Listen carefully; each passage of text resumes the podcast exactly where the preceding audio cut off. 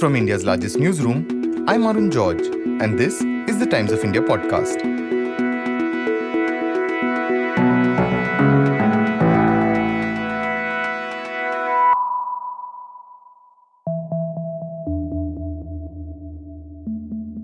Depending on what you believe, Valentine's Day offers different opportunities. You can profess love to someone, you can acknowledge someone's love, or you can deny two people the chance to celebrate their love in public. The history of Valentine's Day is a bit murky. The festival is believed to have its origins in the Roman festival of Lupercalia, which celebrated the arrival of spring and involved all kinds of revelry. The Catholic Church then linked it with Saint Valentine, but it's not even very certain which martyr is actually linked to the festival. Author and mythologist Devdutt Pattanaik says that while ancient poetry did speak of Valentines and professing love, it really became a big deal thanks to the greeting card industry. See, festivals keep changing over time, you know, with, with as time progresses and people change and ideas change, festivals change.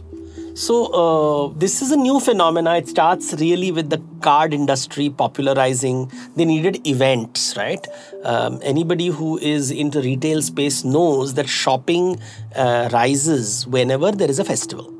And I think somewhere along the line, 14th February as a day for love. Uh, was there in the Euro American construct for a long time, and uh, it sort of became popular through this card industry. 20 years ago, I think it really picked up when people started noticing it. And then it became a really big thing. Young people had no festival of love, if you think about it. There was no festival for young people celebrating something which hormones, you know, propel.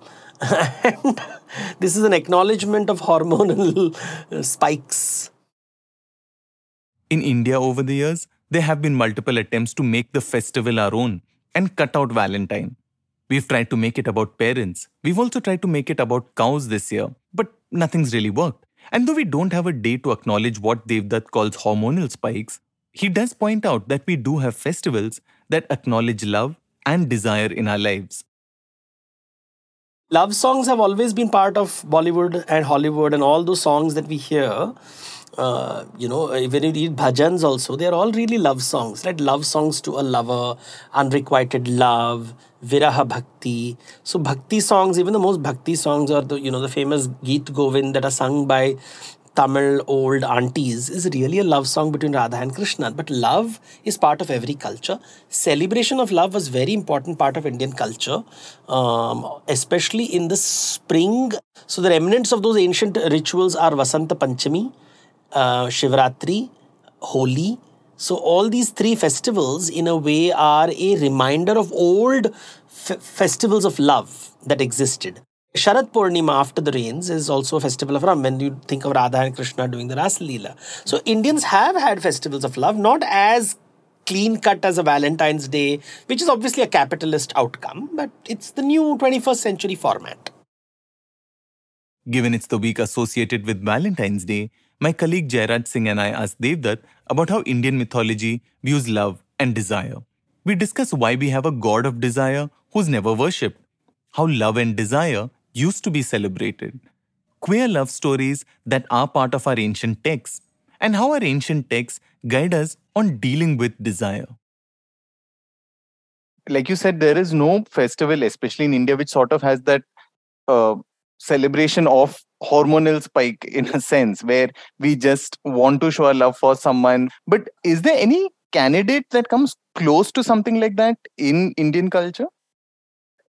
See we had a complete community which whose whole job was to focus on love and desire.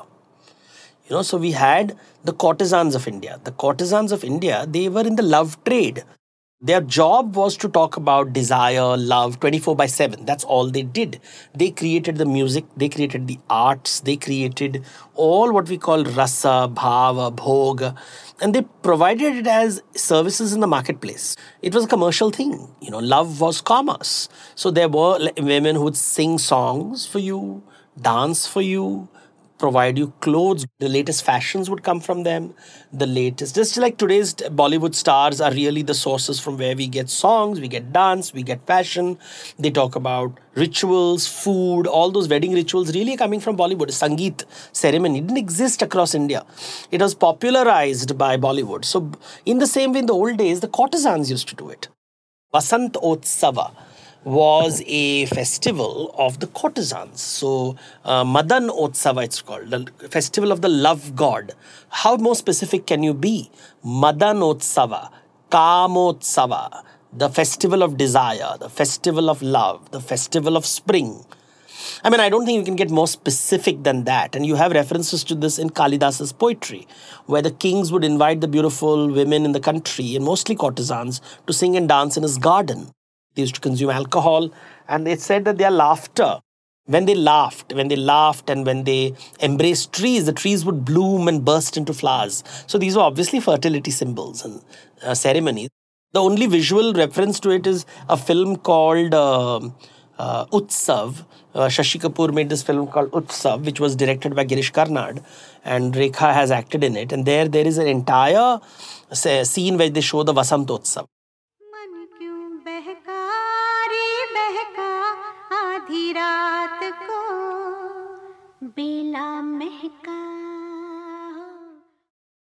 And um, it's really Basant Panchami. So when nowadays we talk of Basant Panchami in a very uh, poetry festivals, and we talk about poets and Amir Khusro wearing orange and saffron robes, which is Basanti Rang. And we think of it as some intellectual poetry, but really these were erotic poetries that were sung and entertainment, and you were meant to seduce.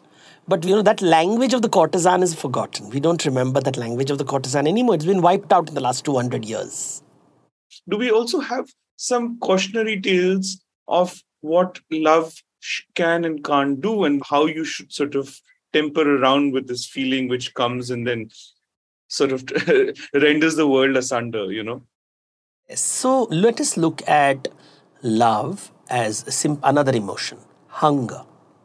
You are hungry and you want something to eat right? And sometimes we all know that in food like in love supply creates demand.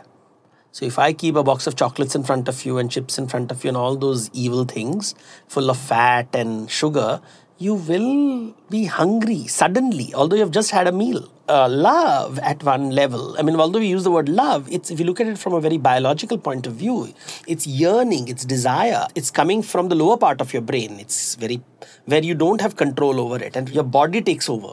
And we have rituals of fasting, we have rituals of feasting, we have rituals of denying food, of eating particular kind of things, and therefore we are regulating our dietary habits. We don't do that for love, right? But love is also the same way. We don't talk about love and regulate it. There is good love, there is bad love, there is toxic love.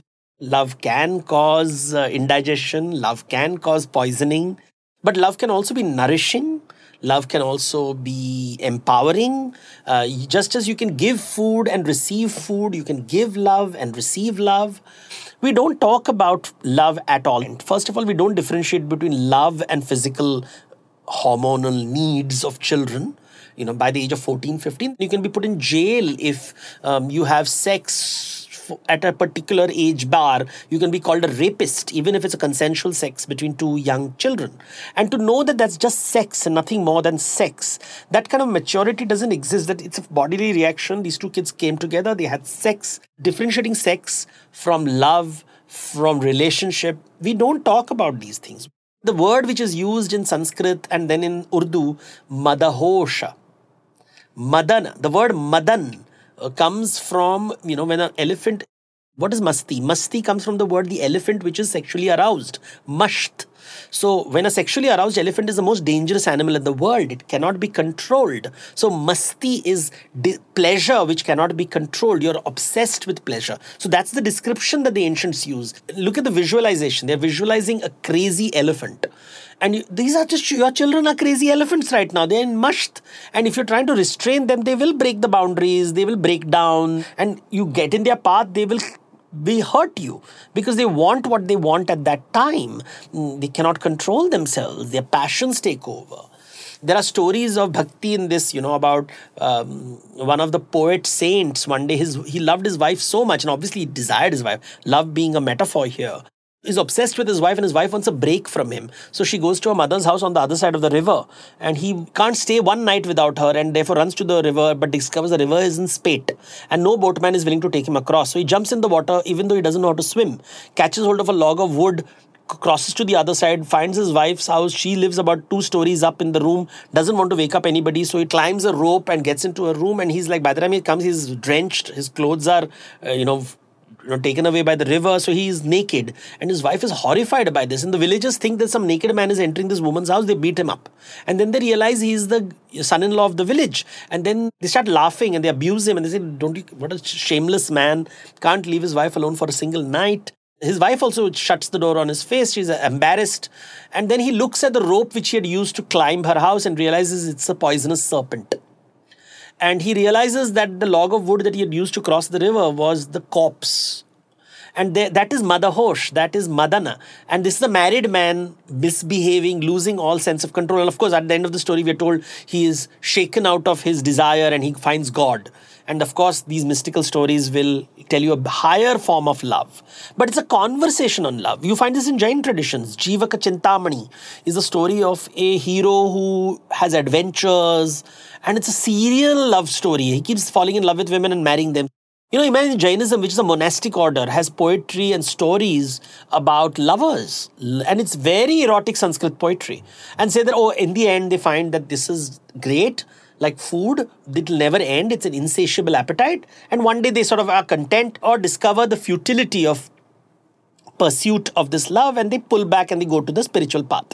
But they go through this process. It's like a child. You go through the process of pleasure and discovering that pleasure is not everything then Devnath, you know, but we do have this god of desire in the form of Kama, like you said um, and we know of him now purely because of the Kama Sutra text that exists. So there's a direct association.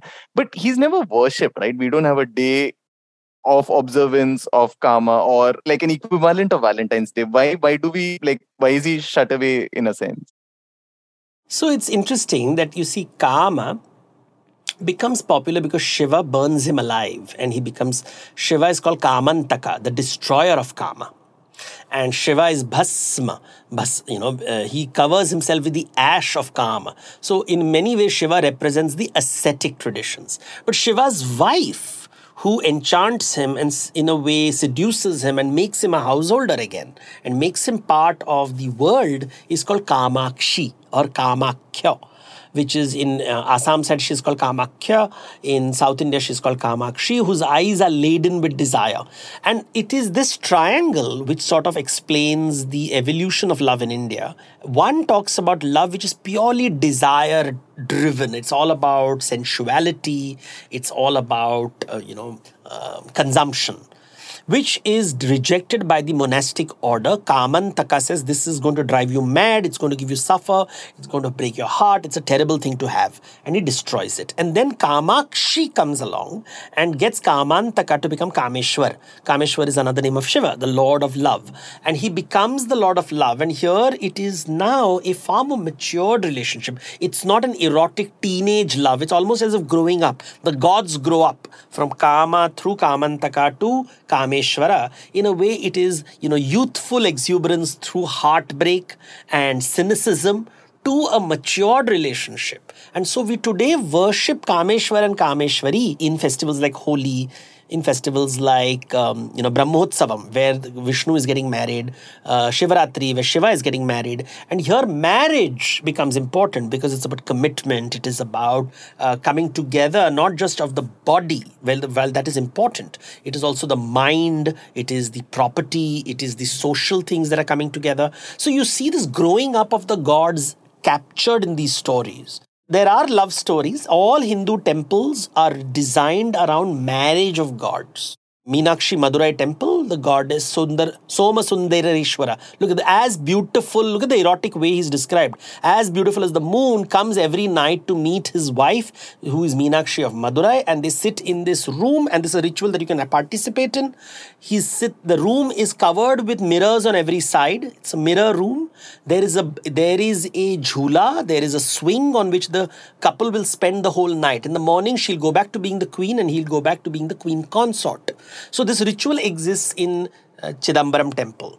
When you go to uh, Odisha, you will have these temples of conversations between Lakshmi and Jagannath. Uh, so you have these festivals around India. Dola Purnima is Holi. Holi is when the couple sits on a swing and enjoys themselves. Now look at the movement of the swing. There's something highly erotic about it. There's this gentle waving this way and that way like you know this idea eroticism is part of the rituals the difference between the kama and kamakshi is kama thinks only about his pleasure while kamakshi thinks of the other person's pleasure and therefore the maturity is when you don't seek love but when you give love and the mutuality of it. So there is also philosophical evolution of the idea. And what is ritually celebrated in India today is a you know, it's Hinduism version 2. Hinduism version 1 was perhaps what is called the Vedic rituals, were, were lacked a particular, um, you know, uh, maturity because they were very self self-centric. While the later Hinduism point two, um, where you find Kamakshi emerging, uh, the female gods, female takes over, there is a kind of an empathy where the other person becomes important. That's what I call by maturity. Look at sh- the first love story of India is of Shiva's marriage, Sati who is the daughter of a Brahmin priest, wants to marry the man of her choice. Father uh, opposes it, husband doesn't understand it, and Sati is torn between Shiva, her husband who is indifferent, and her father who wants to control her, Daksha Prajapati, and she in the end commits suicide. She jumps in the fire and burns herself. This is the oldest Puranic love story related to Shiva, and Shiva is also considered to be the author of Kama Sutra. So you find these passionate stories associated with Shiva. It's just that we don't think like that, right? Right now we want to see Shiva with this six pack abs standing with the Trishul, very angry.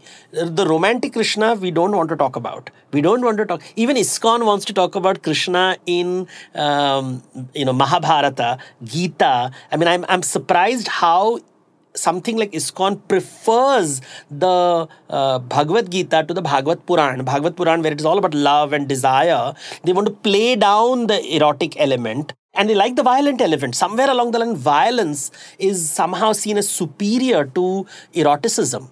And you, you can see the power of these narratives even in organizations which claim that they're you know inspired by Bhagavad Puran because they somehow like control. And this control is what love destroys. Love doesn't care for control. Chaitanya Mahaprabhu was about breaking the fetish of you know the fetter of control not the fetish of control but it is a fetish in a way where this desire to control is what bhakti is tries to break in its love format that i will not be controlled. But i will not be hurtful either. And i think love where i want to be free and that's you know the chaitanya mahaprabhu dancing with his hands up which is not a favored image. We prefer krishna with his sudarshan chakra. And that tells a lot about society where how it is going Devdutt, you've written a Shikhandi, a much celebrated book on LGBTQ plus stories in Hinduism. Can you tell us a little bit about a queer love story tradition? Well, uh, the most famous queer love story is not in the book Shikhandi, but has been narrated or at least alluded to by the RSS chief Mohan Bhagwat. Even I hesitated to read a queer story into this, which is in the Mahabharata about Hansa and Dimbaka, but the story of uh, uh, Jarasandha, the king of uh, uh, Magad, who is very upset because his son in law, Kansa, has been killed by Krishna and therefore he attacks Mathura with his army, and his army is led by these two men called Hansa and Dimbak, who are invincible. And the only way to kill them is through chal or through trickery. And therefore Krishna spreads the rumor that Hans has been killed. And when the rumor that Hans has been killed reaches Dimbak, he can't bear to live. And he therefore runs to the river Yamuna and kills himself. When the news of Dimbak drowning himself in the Yamuna reaches Hansa, he cannot bear to live and he runs to the Yamuna and kills himself. Why would two army generals want to kill themselves, can't bear to live without the other? I think this is a great love story but I didn't want to say it because, you know, when I published the book Shikhandi, I said, oh my God, if I write this story and people say you're reading queer stories into these narratives, because this is a very clearly a sacred band of Thebes story, very Indo Greek. There is this lovers as warriors, a very ancient idea found in uh, cultures like the Greek culture like Achilles and uh, Patroclus, if I'm not. Yes, yes, yes. So Achilles and Patroclus, and this whole idea of lovers fighting together, where each one fights better to so that the lover is not ashamed, and you try fight to protect each other, so it's defensive, and you fight to impress each other, which is offensive.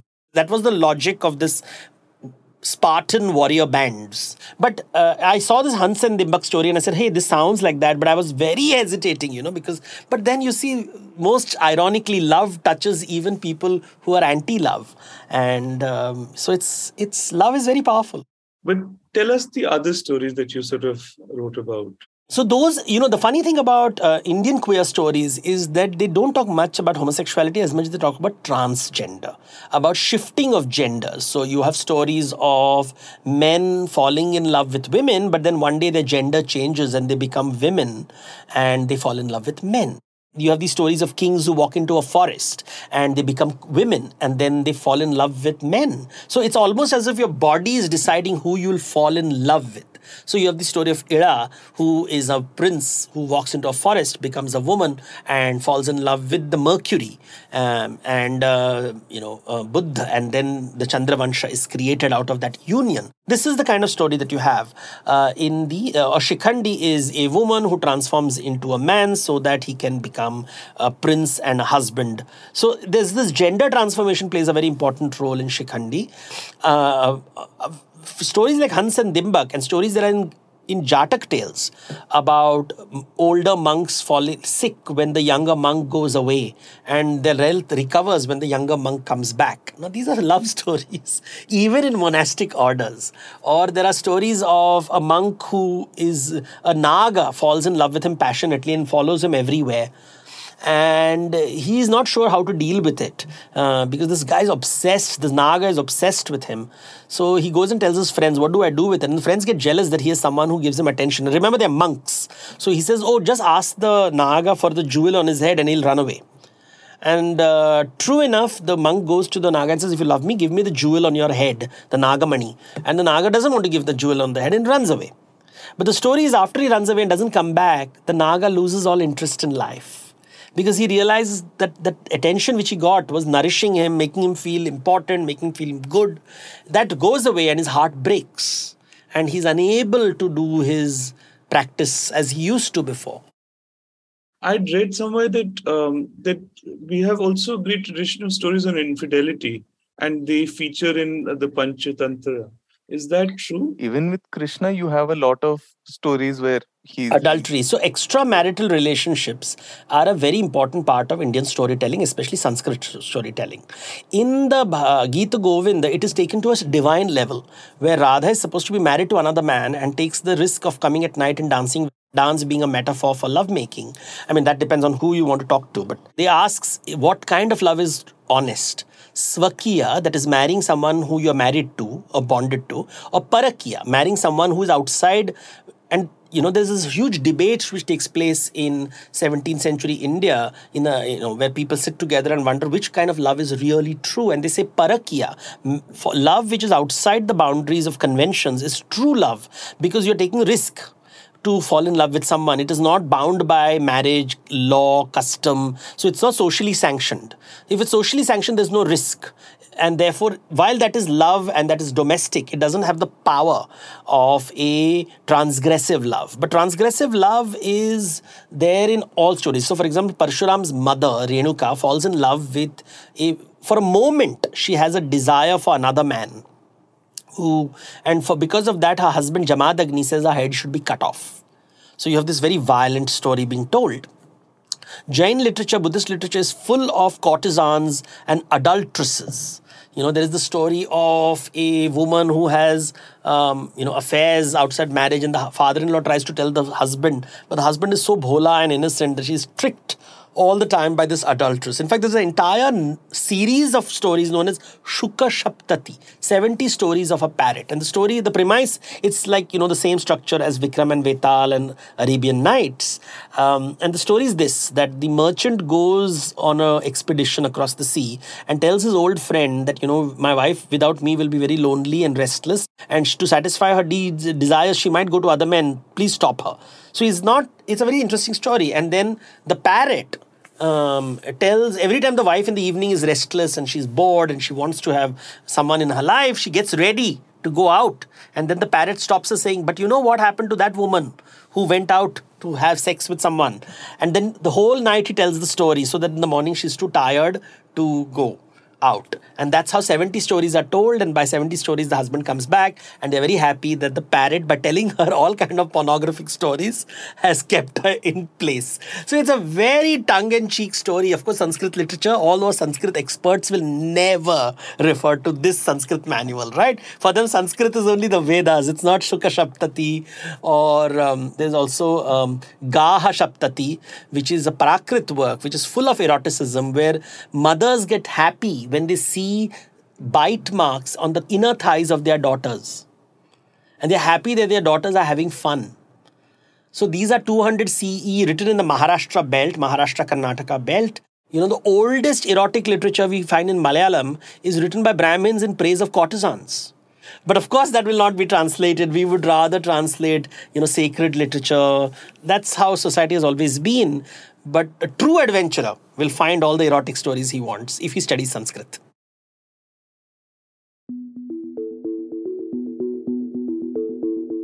Today's episode was produced by Jairaj Singh, Sunay Marathe, and Anuja Singh. For a daily spotlight on people, ideas, and stories that matter, subscribe to us. We're available on TOI Plus, Spotify, Apple, Google Podcasts, and all other platforms of your choice. For any news tips, email us at toipodcast at timesinternet.in.